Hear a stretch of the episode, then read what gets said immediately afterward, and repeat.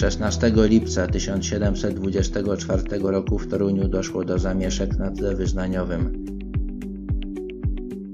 Toruń był miastem rządzonym przez luteran, a stosunki między luteranami a katolikami były tam naprężone. Tego dnia podczas katolickiej procesji uczeń działającego w Toruniu kolegium jezuickiego zażądał od uczniów protestanckiego gimnazjum akademickiego, aby przyklękli i zdjęli czapki. Gdy odmówili, zaczął ich zmuszać. Doszło do bijatyki, w którą włączyło się wielu katolików i protestantów.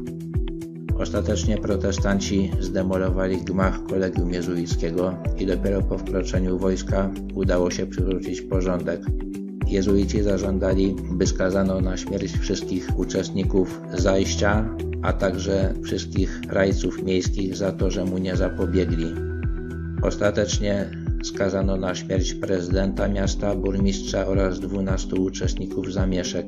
40 mieszkańców Torunia zostało skazanych na kary więzienia. Sąd nakazał wypłacenie jezuitom wysokiego odszkodowania.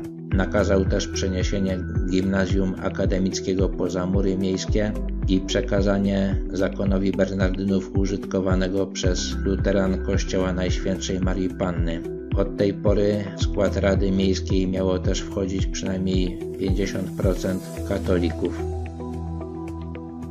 Król August II Mocny, chociaż nawet nuncjusz papieski apelował o ułaskawienie skazanych na śmierć, utrzymał wyroki w mocy. Ułaskawiono jedynie burmistrza miasta, a dwóch skazanych na śmierć uciekło.